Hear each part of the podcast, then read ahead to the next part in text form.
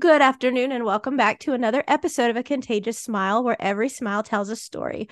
We have such an amazing lady here today who is going to provide us with such resources for those of us that have found such comfort in food and uh, maybe not taking the best care of ourselves. And this is Dr. Sheila, and she's going to help us realize that we do have control over that and we can get back to where we need to be in a healthy way. Dr. Sheila, thank you so very much for being here with us today. I truly appreciate you. Thank you, Victoria. Thanks for having me on your show. Of course. So, as you know, like I'm a trauma victim. I put on weight um, because it was the comfort food. I've also put on weight due to the surgeries and stuff. I used to be an advocate in the gym every day. You know, I, I was just like it was. I was addicted to working out, honestly. And then surgeries, post op, can't work out then you have like the amputation you can't work out the same way.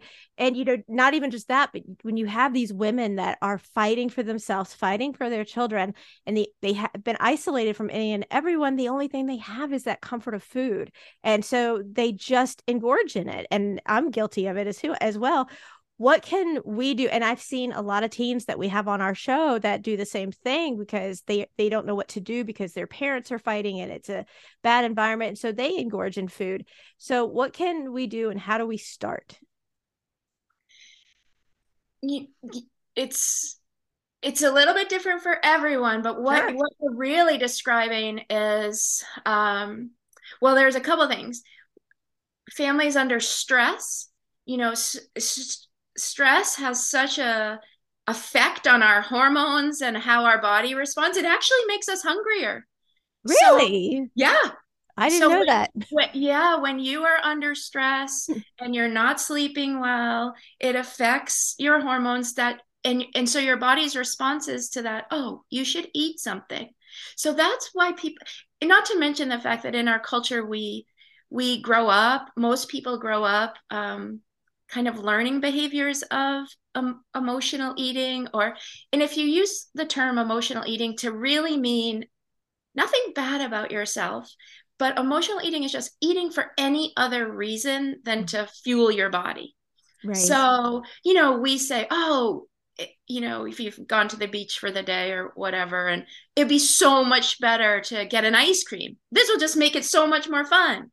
Or oh you gotta you got a B on your report card. Let's go get let's go celebrate with whatever food you know? So right. we teach our kids oh you're sad. Here just have this cookie and it'll be fine. So in our culture we we learn to seek food for comfort. And our human body how we've evolved our body it tells us to seek food for comfort. So you know i think the first thing is just being aware of what's actually happening because sometimes i think when we when we do reach for food for comfort we don't even know number one that we're doing that. And number two we all oftentimes just make it mean something bad about ourselves like oh why am i doing that? It's one more thing that's wrong with me. I've got this problem. And it's really not that at all. And then the last thing i'll add in is now today 2023 we are living in a food environment yes. that it's not created these foods are not created for our health. They are created to make some companies money. Mm-hmm. and so the other thing is that the foods that we're choosing to eat when we're reaching for comfort are designed to make you want to eat more of them. And they affect your body's hormones in a way that make you want to eat more of them. So, yeah, so it's a big, you know, it's a multi pronged issue. Um, but I think the first step is becoming aware and then, you know, acquiring the knowledge of what's really going on here. Right. I had a wonderful lady I'm, I'm working with, and she says, Victoria, I go in and like into my junk drawer in the kitchen to go get something out of it. And then I realize that I've come back with a bag of cookies. And I'm like, and she goes, I went in there to get something else. And I come in and it's like subconsciously, I went into the kitchen. So my mind subconsciously was like, well, you're in the kitchen, you got to get something to eat. Mm-hmm. And she goes, I wasn't even hungry. But then afterwards, she's like, Yeah, that's going to help me drop my weight. That was brilliant. And she said, I do that after I eat. And she goes, I didn't go in there for that. I had no intention. And I just come back with a bag of cookies. And I said, I get that. You know, you have that quick rush where you get a little bit of spiked energy and then you crash down and you're tired. So you go back and get more because yeah. you need to stay awake to to do whatever it is you're doing. Yeah. And that's all the human body. That's how the human body works. That's, you know, it's evolved in this way to keep us alive over thousands and however many millions of years. Right. Um, but our human body, the evolution hasn't kept up with our modern food environment. So our bodies are not designed to handle the super concentrated um, foods that are most people are snacking on and buying, you know, today. Right. So yeah, it's a problem for sure. See, our rule here is when it's time for dinner that there's no electronics there's no phones there's no mm. earphones. And i our daughter only has a few hours a day and i mean a very few um, on the phone and she can't have the phone until all of her schoolwork is done and her chores are done. And i tell her you're not getting in trouble. You're choosing not to have that phone because you're choosing not to work on your education. And i am such an advocate about i i'm not a video game supporter. I don't like them i think they're horrific my husband had two children going into this marriage and I consider them mine and I love them to death. But I mean, his son will play video games 18 hours a day and then he just sits there and snacks. And I'm like, I don't agree with it. And then it, it feels like when he comes off the game long enough, that he doesn't feel like he belongs in this world because that's his world he lives in.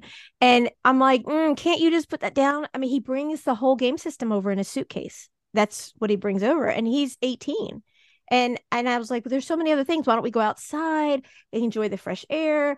You know let's go out and play. Oh why do i want to do that? Don't you want to go to your friends? I just saw them on the game. Why do i need to go to their house? And it's it's mind blowing to me the difference in in our generation and this generation because they're just like oh i'm going to grab some soda. And i'm like i have juice i have water i have milk i have you know, all of these other things. Well, can we go get a Coke or can I get a Red Bull? And I'm like, you, you're not going to drink a Red Bull while I get them at home all the time. Eh, you know, and I'm like, you're so young. You shouldn't be drinking Red Bull or Monster or whatever. And why drink a four pack every day? And I'm like, I know. I know. Well, it's it is the culture that we are living in right now. So, you know, it, it this is this is the problem or not the problem, but this is the the work for parents. Right. And it is work. No there is no doubt about it. It i have a 10 well he's 11 now. Um he loves video games. He um he would rather do that than you know mm-hmm. he's he also you know plays you know a uh, bunch of sport. He's he's he's he loves video games i guess it would be one way to put it. But he doesn't i don't let him um just play all day long. But he would if you know, could, would, right? Yeah, yeah. It, and um, and I I think knowing for parents, us too, like us parents, knowing, oh, well, the video games are creating this dopamine response in their brain that's exciting, and it's it is pleasurable. So they're they're enjoying it, and so you know understanding like why they like video games yeah i know but really understanding the physiology of it but mm-hmm. that doesn't mean you just have to continue with that right because then you they know? feel like they're not as happy when they're not playing and what exactly and what yeah. really gets me dr sheila is the fact that like when we were growing up we had Frogger and Pac-Man and you know we're showing our age and like Donkey Kong. Donkey Kong. Yes, that's what that, that's what I was trying to think of. And Mario. And now yep. these games today are so violent and they're everything. I and mean, they're so fast paced. Yes. They're and they're and they're like they're hilarious. And I said I said, "What are y'all doing? Uh, Minecraft. There's no violence. Really? Did you just blow up a building? Well, I didn't blow up anybody. Okay, so that, that makes it okay." you know and we wonder why we have such issues with our kids and violence. I mean really it, video games are not a babysitter. You know just don't hand them the controller and say i'll see you later and be gone the whole day. Like that just you know and i know a lot so of it's a lot of work for parents to right. with their kids or get them off. And you know i think one approach so what we're all doing parenting is we are basically you know on this very long runway with our kids where we're eventually going to be like okay you guys are on your own. So your your son is 18 now um and so he's getting super close you know? Um and the whole idea is like we want to inspire our kids so that they have the motivation within themselves to want to put the video game down, to want to choose water over a Red Bull, to want to do their homework. You know, that's intrinsic motivation. Um, and that's where, um, where like true pleasure comes in people's lives. Like, um not fun pleasure like going to a theme park but like m- deep meaning and purposefulness like it comes when you are making choices that like for example your son you know when he decides for himself to stop doing the video games or or or you know so that so that he can um, spend his time doing something else that contributes maybe to to his life to the family's life to the to society you know having a purpose um, and also you know being connected to people. So all of those things are what um, really help people find wellness right. um, but the biggest one is autonomy. So him making his own decisions to do that. Right. Um, yeah. So it's it's a lot. So you know my son's only 11 um so i'm constantly trying to educate him, give him, you know, little snippets of education and, um, you know, hoping that on this very long runway that I have with him, that over time he'll step into, well, I'm choosing to eat this, you know, whatever salad, uh, just as a, you know, salad instead of whatever. Um, or I'm choosing to drink water instead of soda because I know it's really good for my body and I want to take care of myself, right. you know?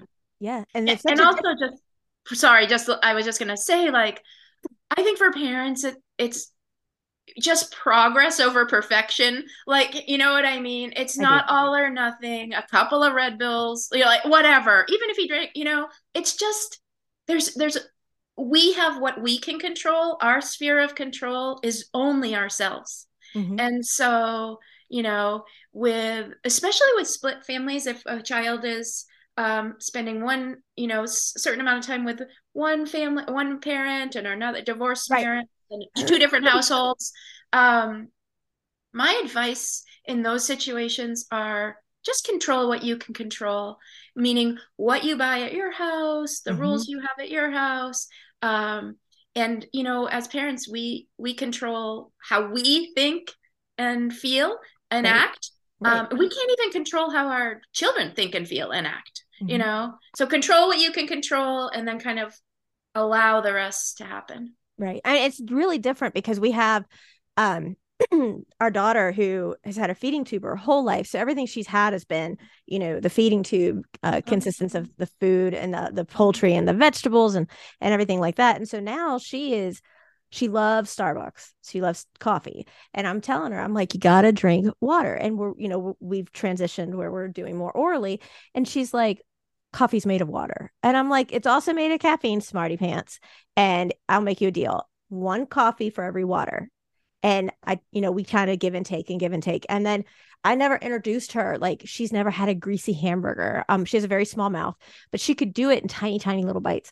And I've never introduced her to that. Like she loves corn and she loves you know chicken and and vegetables and things like that because the other stuff she a can't manage it and b hasn't been introduced to her. Like you know once in a while she'll get french fries like very rare and she'll eat them but she doesn't ever crave them because we're like, you know, you got to have your water. She hates soda. You cannot get her to drink a soda, which I ah, love.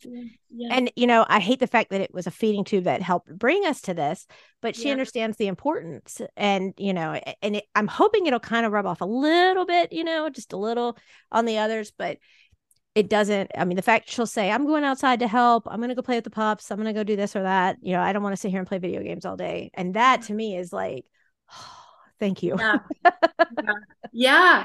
And every every child is wired slightly differently. Right. You know. Absolutely. And and I think trying to also connect like you have so many examples in your household like, you know, you know, you could talk with your older kids about um you know, feeding your puppies.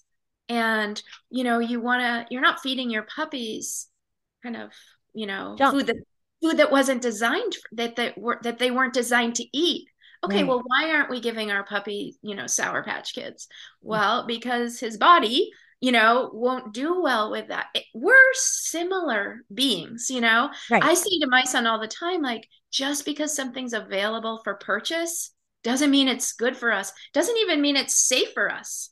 It just means it's been created out there in the in a lab somewhere and it's for sale.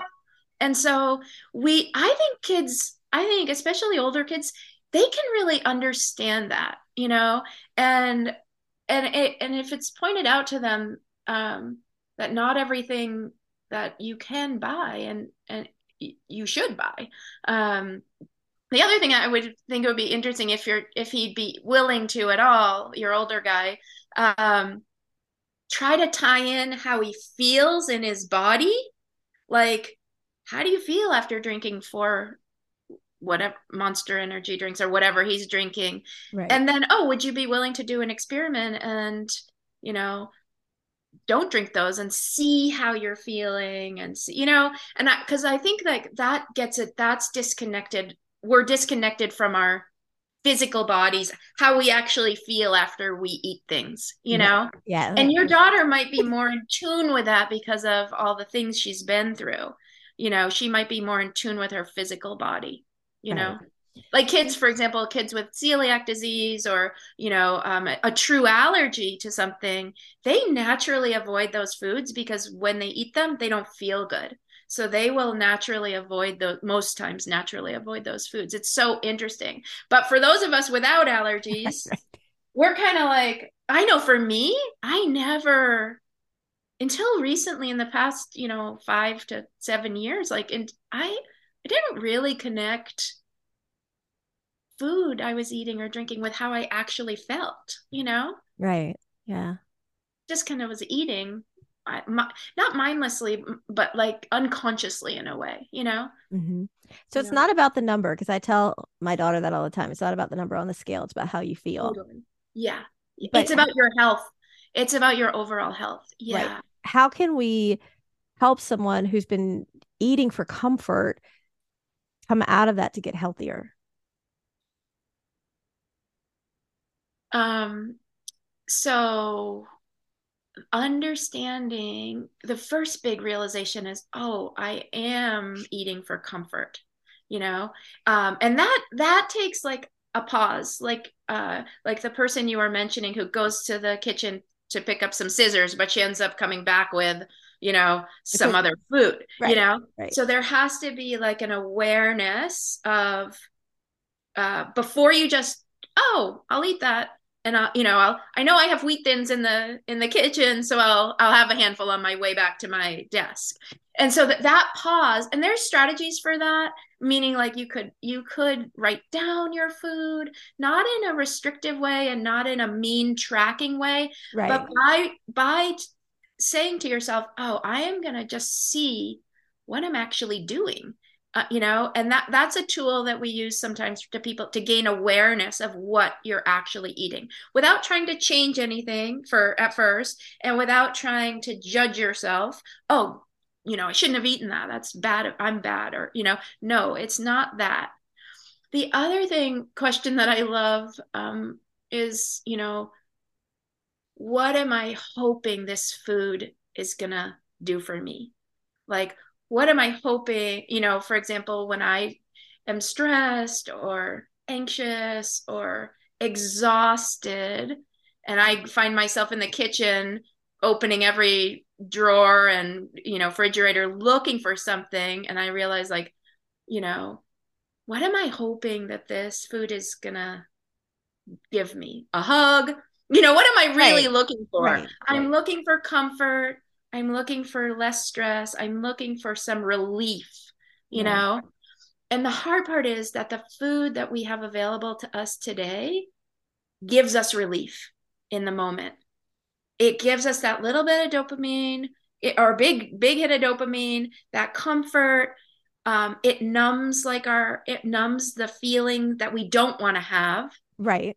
The problem is that we are trading the relief of short term we're indulging in short term dis short term relief and then later experiencing discomfort because then we ate something we didn't want to or now we're gaining weight and we're we're not or we're not loving the way we feel in our body you know? So i think the truth is like and i try to teach this to my son and all my clients like we have we're going to have discomfort no matter what in our life. Um, it's part of the human condition. It's part of life.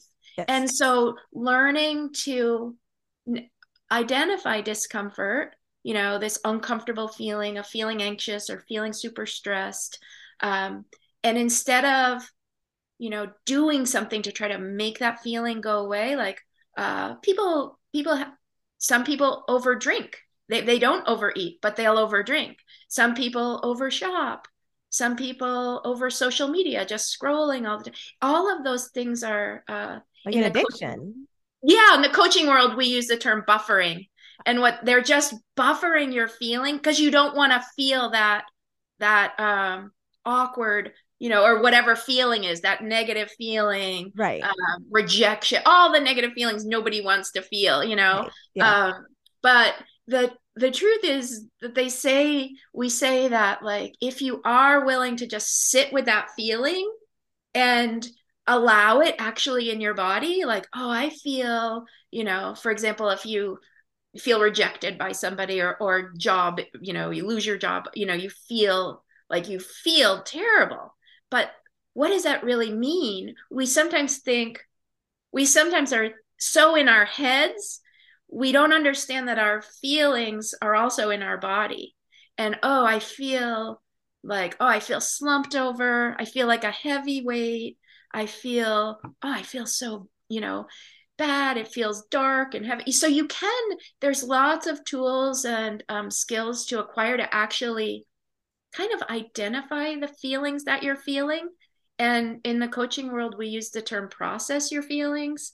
So you process them meaning and they just kind of fade away pretty quickly like a minute to 90 seconds. Really? so, yeah so if you can learn that skill doesn't mean they're going to go permanently away. It's not like a one and done situation. Sure, yeah.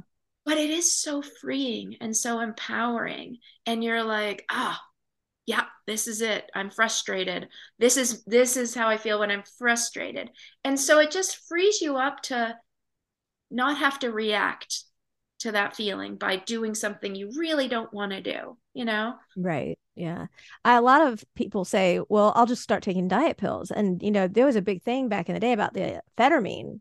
And yeah. it's still out there. Phentermine is still yeah. available. And yeah. I'm sure it's, it's still doing the same problem. It's in a different combination now that it was with two. It, yeah. So, you know, I just actually um, took the board exam um, for obesity medicine. So I became board certified in obesity medicine. You. Yeah, it was it was so fascinating to study all of the uh, the science of obesity um, and the drugs that are now available and the um, surgeries, the the metabolic surgeries that are available, um, and where was I going? I lost my, I lost my train of thought. We were talking about phentermine and oh yeah, and medications, and you know the the medications are available for kids now too. Um, there was just a, a the American Academy of Pediatrics published a treatment for obesity guidelines for kids where kids as young as like 12 and 13 are being considered for certain medications. Not all medications but certain medications and certain surgeries. So um but I think, and each medication kind of works in a different way. But I don't know if you've heard of like the like the Ozempic or some of the they're called GLP-1 agonists. They're kind of I don't know if you've been following like some celebrities have lost dramatic amounts of weight. Um anyways, they are amazing medications that can really help people be uh, help people who are suffering severe obesity lose uh, lose weight gain health really is what they're going for um, and the problem is these medications well they're crazy expensive so there's a huge gap in like who can even pay for Pay that. for it. Right, right. Yeah, it's ridiculous. Right. Um, but the problem is you they're they when you stop taking them, their effects back. Yeah, you'll gain it back because you have you need to learn the skills of understanding why you're eating, understanding how your body works, understanding why you're eating, choosing foods that are going to work for you and understanding like for me like I I don't eat a lot of flour or a lot of sugar anymore, added sugars. I eat sugar in fruit and sugar in dairy products and things like that. But like I won't eat um a cookie or you, you, because I don't want to because I've shifted in my but I don't feel deprived because I've shifted in my brain to really truly believe like I'm choosing to not eat that because I don't want the negative results, not just of weight, but of when I eat that cookie, my blood glucose is going to go up. That's going to make my insulin go up. Ha- having high insulin levels is associated with so many very much. you know negative health consequences. Um and so that is the power of like trying to you know you're not not following a diet because a diet is just somebody else's rules for you. And it it also kind of is like oh well i'm going to start my diet and then i'm going to end my diet. But then what do you do after that? You mm-hmm. know you mm-hmm. have to figure out a way i call it just a way of eating you know um, because a- anytime we use the word diet people think like a restrictive diet or a cal- low calorie diet. That's not really diet in medical terms is just anything you eat or drink you know. People also talk about diet like what you consume electronically what you're you know what you listen to like what's your total diet is everything that's coming into you. Uh-huh. um, but the trick is or the, it's not a trick but the the skill is like understanding you have the control and the power to decide on purpose what you're going to eat and what you're going to drink um, and you don't have to feel deprived you know? I sometimes use this use this for it helps for people to understand like do you think vegetarians feel deprived that they don't eat meat no no why why don't they feel deprived probably because they've never had it and so they don't miss it it's like if you've never had something how can you miss it yeah, but even if you were like a non-vegetarian and then you became a vegetarian, they don't feel deprived because they're choosing it on their own. Right? right. So I'm, they're choosing to be vegetarian or they're choosing to be vegan. So they don't feel deprived, you know? Um, and that that is the step, the freedom piece that everyone can get to if they're willing to do you know that's the coaching that's the work that's the inner work that's the really understanding what am i thinking that's creating this feeling that's you know making me want to eat this thing you know? Right.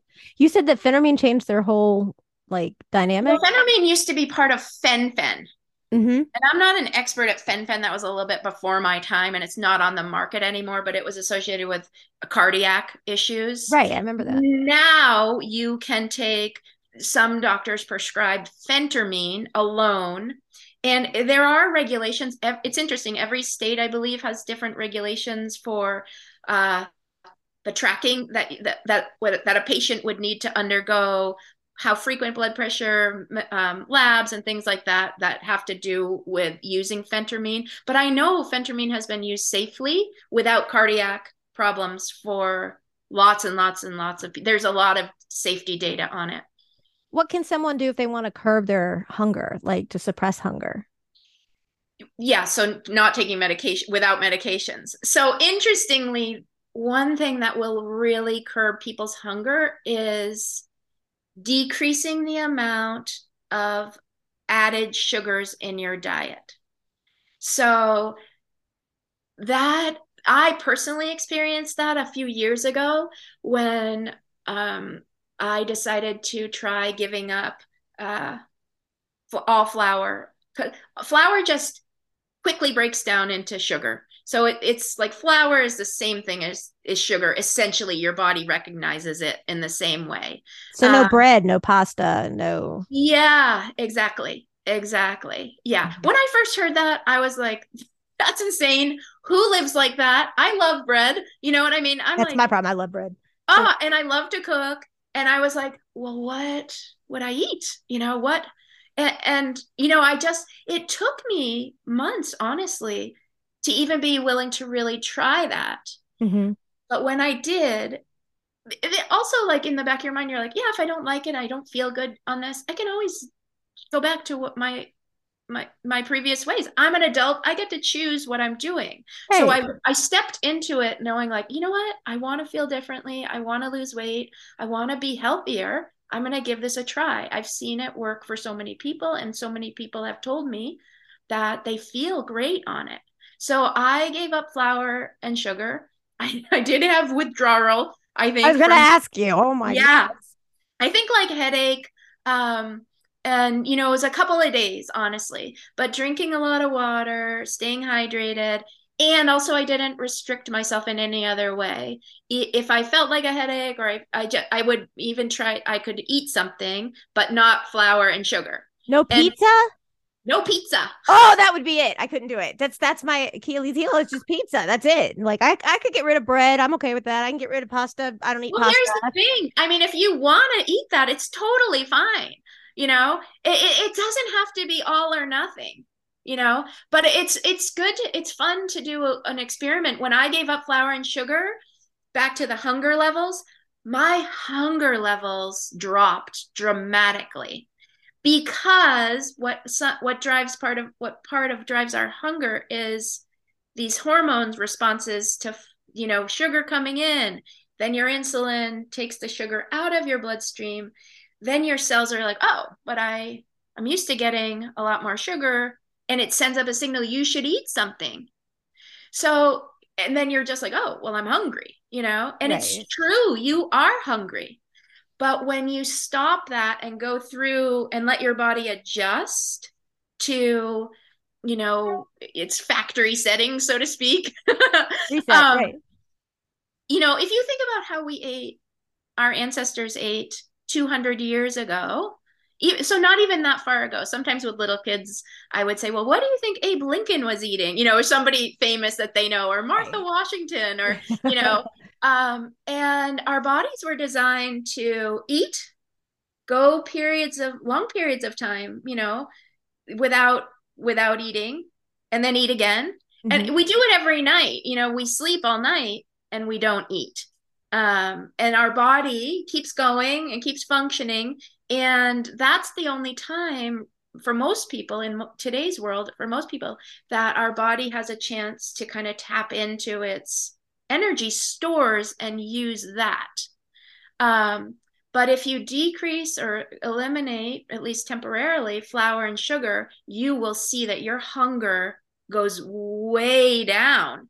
And your body adapts to that by learn by using its own using its own fuel stores you know using your stored fat essentially right. to start burning so people some if you look in the in the literature people talk about being a fat burner or being fat adapted um, and that as opposed to being a sugar burner um, but by changing the foods we are choosing to eat, we definitely can affect our hunger levels. And, what about the apple cider vinegar kick that you hear all about? All oh yeah, yeah. Um, I do drink apple cider vinegar and some water. Um, gross! Doesn't it taste horrible? I, you know, I started at like a small amount. Um, what's that? What that has been shown to do? There's there's a really popular person on on Instagram. I don't know her, but I um I follow her and I did read her book and she's the, called the Glucose Goddess. She's yeah, she talks about apple cider vinegar. She wears a continuous glucose monitor, like an indwelling device, mm-hmm. and she does these experiments where she eats something and she monitors her glucose spike after she eats something. And then, for example, she would drink apple cider vinegar, which is like I think the recommendation is a tablespoon in a big cup of water, but you could even go littler amounts and work your way up. I wouldn't drink it; it, it burns, like you know, it it can burn your throat. But um, and so you know, so then she would drink the apple cider vinegar and eat the same thing, same amount of thing she just did or did the day before, and you'll see that the glucose spike is much less because the apple cider vinegar affects the insulin release. But does it do um, weight loss? Well, how we lose weight in our bodies is we keep our insulin levels low. So when insulin is in our bloodstream, insulin is a fat storage hormone. So the ways the way to lose weight or one way to lose weight is well this is what i i believe and honestly this is this is what i f- really feel for all of us people in the world and uh, all of us people struggling with our weight. Even doctors honestly don't agree with the best way to lose weight. Some doctors from very prominent institutions are like you should go plant-based plant low fat plant-based diet. That's the best way. You have other doctors who are like nope keto high protein, high fat is fine.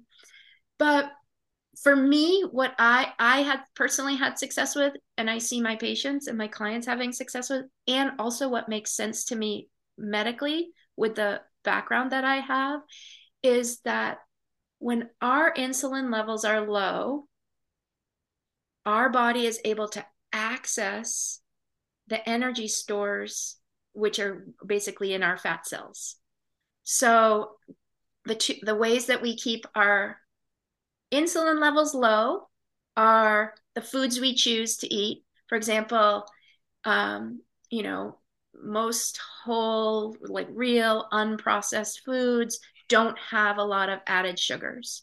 Um, but processed foods tend to have a lot of added sugars. So the foods you choose to eat, for example, if you just ate some plain chicken or regular chicken, your insulin level would remain quite low.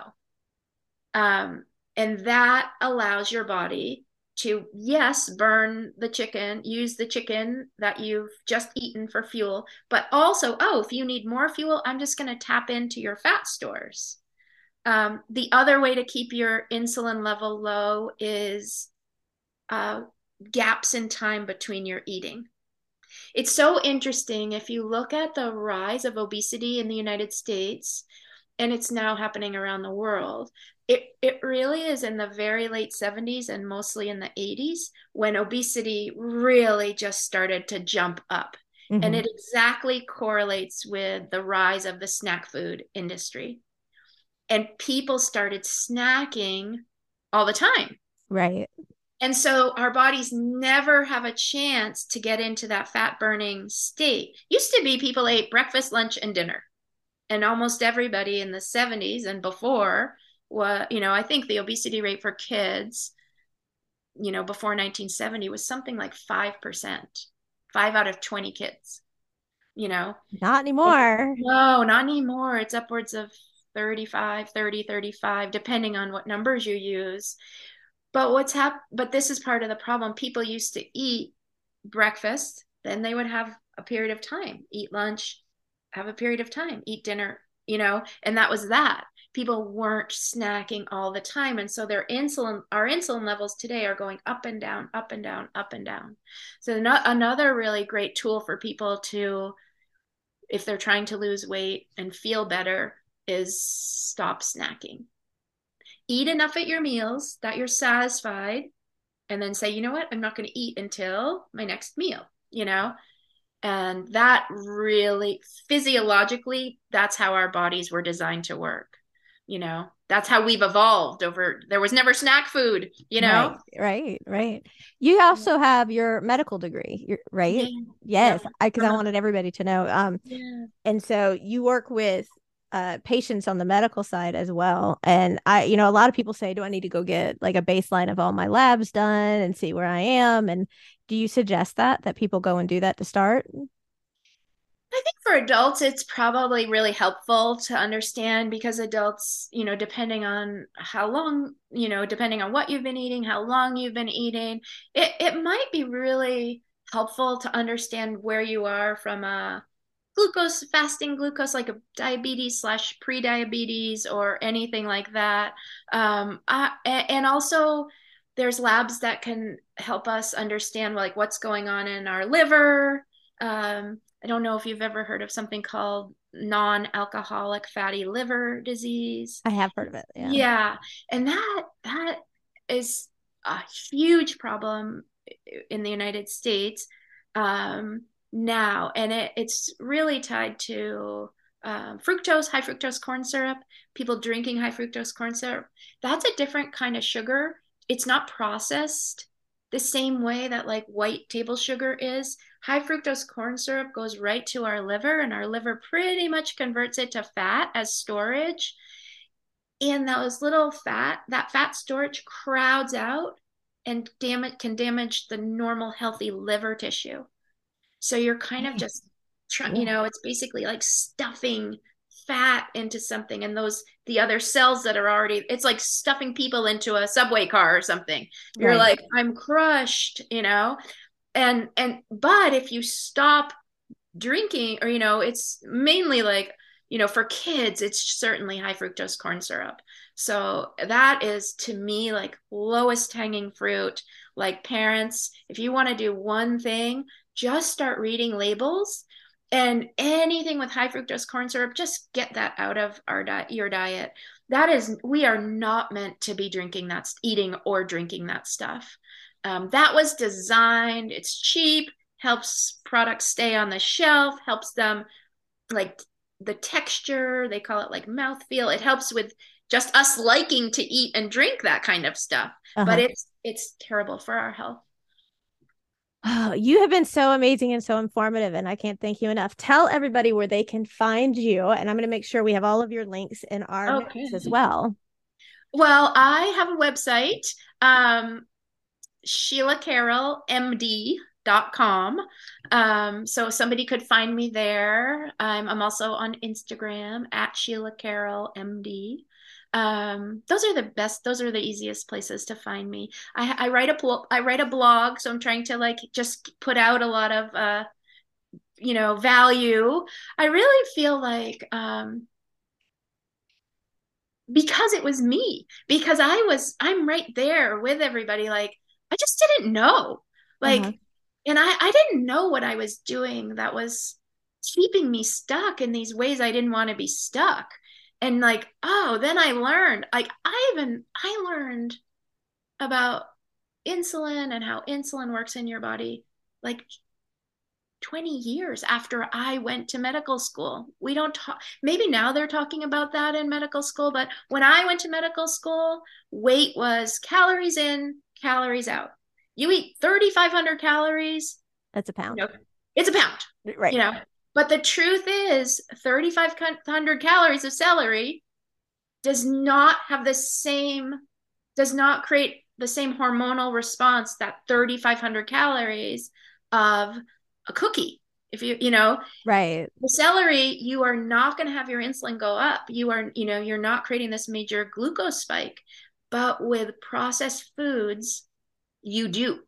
Mm-hmm. And so that whole paradigm needs, I think, if people really knew that, and and if we can teach our kids that, like, you know, and it doesn't have to be so strict, it doesn't have to be painful, it doesn't have to be, um, it doesn't have to be bad. It's actually great and it's freeing. right, right. You know, do you see patients um online? Well, I am I'm seeing coaching. We don't call them patients, we call them clients. Okay. So that's what I've transitioned to. After 23 years, I just recently stopped seeing patients in the office. And I'm not sure if I'll go back to doing that or not. But with the pandemic, and I'm an only parent, so it's just me and my son. So I needed a little bit more um, flexibility with his schedule. Sure. And I just feel so passionately about um, because if you bring if you for example the medical approach to weight you know to help your children child with weight you know the parents we tell and it's coming from the medical it's coming from us medical people okay make an appointment for your child and you, okay so a little seven year old girl comes in she doesn't she can't possibly yeah. she's she's just living her life. Right. She has you know, no I mean? idea. No idea. So mm-hmm. for me to spend time talking to her that's like the word you know it's not helpful and in fact the only thing i think that could potentially be harmful for her. Because right. i'm somehow sending her the message that something's wrong with her. And oh, mm-hmm. oh you need to stop doing this no no no. And i agree completely. yeah. And, but i could spend an hour or 20 hours or more talking to her parents and helping her parents understand what they can do to set up their life. Mm-hmm. Well, frankly, it'll benefit the parents too, their health, but also help their child. And the child, and the other thing is, because we know I experience it all the time with my own son, the pushback of, I don't want to eat that. This doesn't taste good. Like, okay, so parents need scripts and tools and right. skills of how to manage that you mm-hmm. know and um, so so that's what i've transitioned to doing is helping parents of kids who are struggling with weight and health i help the parents help their child without the child really even being involved that is great because I agree a thousand percent. You can't, you can try and talk. First of all, they're not going to give you their attention for long. And then yeah. second of all, they're going to feel like, well, what did I do? Why am I bad? Why, you know, what did I do wrong? And then it, it just bounces into a million different other things. So I and completely their brains are just not wired for that. Like the whole point, like you and I were talking about earlier, is like emotional eating and thinking about, you know, thinking about what you're thinking. Well, that's a really mature skill. You know, that's mm-hmm. coming from our prefrontal cortex part of our brain, which is not developed until you're, you know, 25, fully developed till you're 25, 26. Right. So to ask a seven year old girl, like, what are you, what are you really feeling when you're reaching for those cookies? Like she's like, what? Right. I want some cookies milk. yeah, you know what I mean. So they they just they're not they can't do it. They, can't comprehend it, it. Right. They have to have parents. And the other thing, the other, I'll just throw this in there for if there's any parents out there listening. The other thing I think that parents sometimes think is like, oh, I need to sign my kid up. I got to sign him up for the gym. I got to sign him up for this program. You know, that's also not, yes, there's so many wonderful benefits of movement and exercise, but also that's, that's, it's not that. That's not the biggest bang for your buck. The biggest bang for your buck is what, what, what we're eating. Right. Yeah, what we're consuming. Yeah. And those, that's where the money is making change. Um, and, and just that it doesn't have to be perfect 1% change here, 1% change there. It, it adds up. It totally adds up. And our kids are growing and what we're really what we're really trying to do is like we said this like long runway of teaching them the not giving them the knowledge of why they're choosing to eat what they're eating and empowering them with the skills to actually make the choices that are going to be best for them. Absolutely. I cannot thank you enough. I do oh, come back and talk with us again. you Anytime. Amazing. Oh, thank you so much. I'm gonna make sure everybody gets the the links and everything for you in the okay. notes. Thank you so much. Thanks, Victoria. Thank you so much. Absolutely.